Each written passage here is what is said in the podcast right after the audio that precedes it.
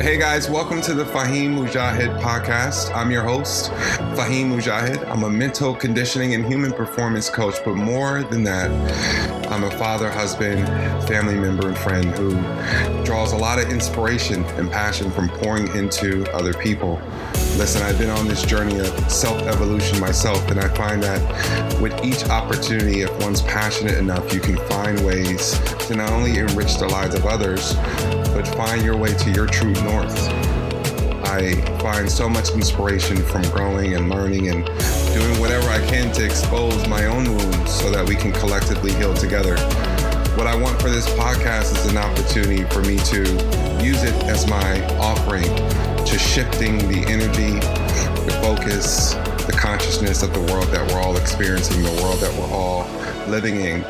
It's a place that I want to grow with you so that we can all grow and become the best versions of ourselves. So the rules are always changing, always changing. You know, I remember several months ago, um, my wife and I, we started looking um, here in Miami for a new home. Uh, we felt like we were blessed to be in a position where, although there was, you know, everything that's going on and with COVID and, and with work, and, you know, we felt very fortunate, very fortunate um, to be in a position as a family where um, a lot of that impact, um, we, we were able to sustain it to the point where we were able to even use um, our position as a family to not only uh, look for opportunities to expand our footprint, but we were able to look for opportunities to give back and to give to those who um, were um, not in positions as we were, um, whether that be family or people within the community. And, and I remember having a conversation about what it would look like to um, consider moving. Um, we have been in our house for about almost almost nine years. And I remember when we originally had put the idea about, okay, let's look at some opportunities to relocate. One of the first things we were met with was how active the real estate market was here, still is here in Miami, um, from people traveling, migrating from LA to New York, and you know every every everything you read um, supported that. Every real estate agent you you talked to supported that. So you know because of the huge tax difference between some of these other states, you know people would come here and they would just dump just like astronomical amounts of money on these properties. And it was insane because, as someone that's a part of the real estate market here, if you live here, just like you live anywhere, you get accustomed to certain nuances, certain rules, um, certain modus of operandi in that region that you're in, right? So, as a as someone that lives and operates in Miami, you're going into these negotiations, you're going into these properties with an understanding of how the real estate usually works. And I remember how emotional that was, um, trying to make sense of the back and forth and you know properties that you would go in and feel really really positive about and you start visualizing yourself and your family there and you know you you you hit it off with whoever's representing the property whether it's by the seller or in most chance in most cases it's a, real, a realtor. And as you're having these visions and you're thinking and you're and you're working on kind of like visualizing yourself in that space and you put together the perfect proposal and you know you you send a prayer and you just say hey you know I just know it's going to work out. And constantly constantly be on the short end be right on the outside of some of those opportunities and I remember we did that once or twice and how emotional it became how draining it became and you start trying to rationalize or you start trying to attach or to clear up or to confidently land on whatever meaning you can um, connect to this experience. I'm very big on meaning. I don't think anything in my life happens by coincidence. I choose to always search for meaning in my life, meaning in, in situations or experiences that I'm going through. And I remember one afternoon being feeling somewhat um, I don't know, feeling somewhat down about the entire experience because we had recently received yet another phone call that we didn't get the property. And I remember talking to my wife about having a conversation um, with the realtor at our next, the next opportunity we get, the next time we find ourselves in this position, maybe we should look at doing things a little bit differently. maybe we should look at doing things a little bit differently. And I remember my wife being somewhat confused, and even the realtor being somewhat confused. And I said, you know, we need to start having like, hey, you need to respond by this certain time, or maybe we go, maybe we go this much above whatever they're asking. Hey, maybe we, maybe we, um, maybe we put ourselves in a position where we can start competing with some of these cash offers. Like I was coming up with a lot of just random things to put us in a better position to be more attractive. And I remember the response that I initially got from the realtor. Oh well, you know, it's not that's not usually how we do things or you know you have to be careful because that could look a little bit bad as far as decorum no one likes no one no no one usually does that no one usually says that right usually there's a certain way in which it happens and no you know we're on the right path that's just it's just the market and you're getting a lot of people and i remember one time being so steadfast i said no i refuse to accept that present these terms to the person, right? Whoever the buyer was, whoever the seller was. And we had some language in our terms that said, you know, like you have to, you know, you have to accept this offer by within 24 hours or something like that. And then we had what percentage would be cash and what we could do over. And and I remember even as we were putting this together, how you know the realtor was still somewhat resistance to it because it, it was just outside of how things normally happen. And I never forget when I when I finally got a chance to hear back from her after she presented the offer, she said to me, she said, "You know, I presented and I actually thought I was going to get laughed out the room, or you or you guys are going to meet a lot of resistance. But what I found out is that majority of the people who are coming here are paying 60, 80, 100, 150, 120 cash on top of what's being asked. And they're presenting it with the eight hour expiration date. Now I don't say that because I want like you to see me in a space where oh Fahim's gonna drop that because I didn't have that. I actually thought it was hilarious actually. That they would be willing to, because of the market, come in and pay that much over what was asked and even in cash to present themselves in a better position to put their family in a better position, which I can't knock. But the moral to this story is it didn't matter how much necessarily we prayed about it, how much faith we had about it, how much time we ran around or worked our schedule around to make ourselves available to see the property, the connection that we had with the realtor, like all those things play a very important role. But you know what played the most important role?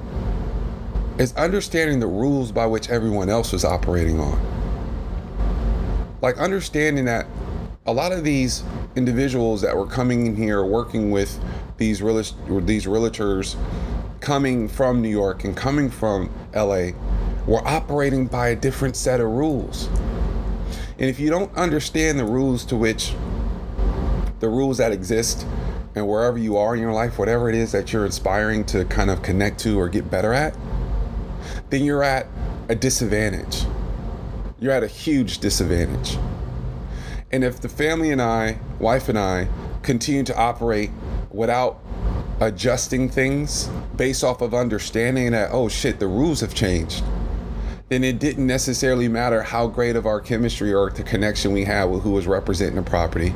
It didn't matter whether we brought them donuts or cupcakes or sent pictures of our children or said nice things about the deco or, or the environment in the neighborhood. None of that shit mattered because at the end of the day, they were operating by a different set of rules. And I'm not saying that there's not value to having connection because I obviously I hugely believe in that.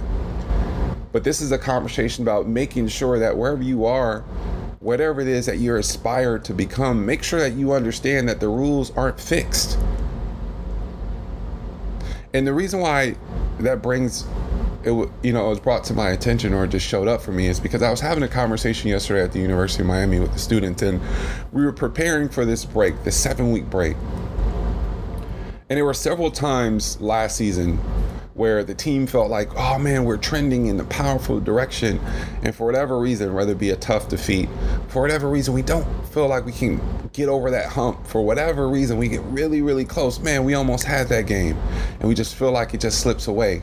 Father, when are we going to be able to make that shift? When are we going to be able to make that inch of a difference, that inch of a leap? When can we do that? How do we do that?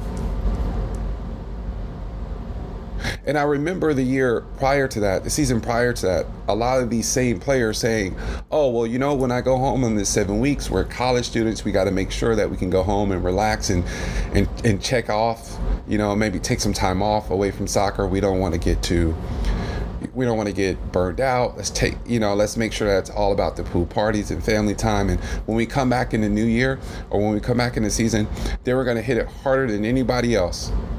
When we come back and we're back under the watchful eye of, of the coaches and the coaching staff and the equipment staff and, and the strength staff, then we're going to hit it just as hard as Carolina, Virginia, Virginia Tech. But for these seven weeks, Fa, it's really important that we make sure that we use this as a way to disconnect and really um, refresh ourselves mentally and physically. And it's not to make light of it, but it's to land on the mindset going into this break in previous seasons. And in my conversation I had with the in, in, in the kind of like workshop lecture format that I had with the players yesterday was that mindset, that approach that you have to this seven weeks, although you may think, even when you're saying that, that that may just be the normal or the routine or the rules by which these other division one athletes operate by but it's not it's not you may think that that's the rule to which this game is operated at the highest level at carolina or virginia tech but you're kidding yourself. You're playing yourself. And by making that assumption, by having that be a part of the rules that you think or that you perceive are being met on these other competitive teams, you're allowing them an opportunity to develop a seven week head start. You're allowing these teams to develop seven additional weeks of sacrifice and commitment to the craft of being great. So when you bring yourself back to the university to get in the position to compete against some of these athletes who've already been sacrificing for seven weeks, who've already been committing to the tactical side of their game for seven weeks, who've already been studying obsession uh, obsessing over the game for seven weeks. Been working on and improving their the, the mindset that they have about their season and the fitness that they have about their season for seven weeks.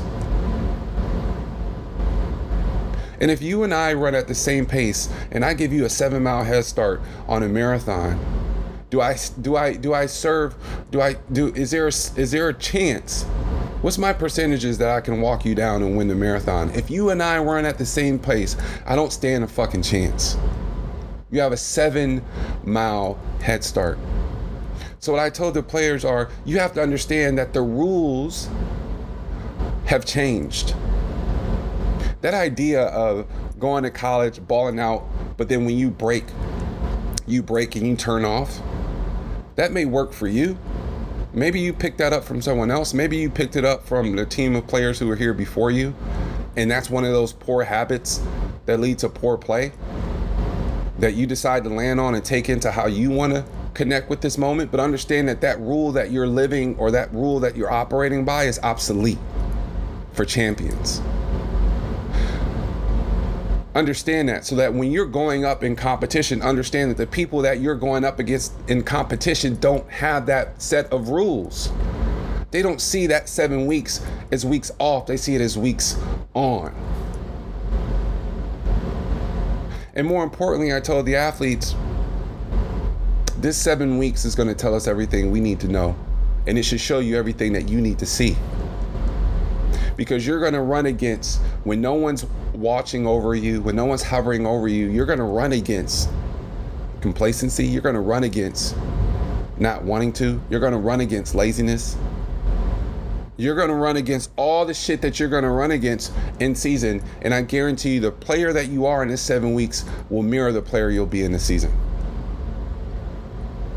You have to always, always make sure that you understand the rules to which the game is being played. No matter where you are in your life, no matter if it's a relationship, if it's a house buying opportunity, if it's a season, understand the rules. See ball thing, Paul.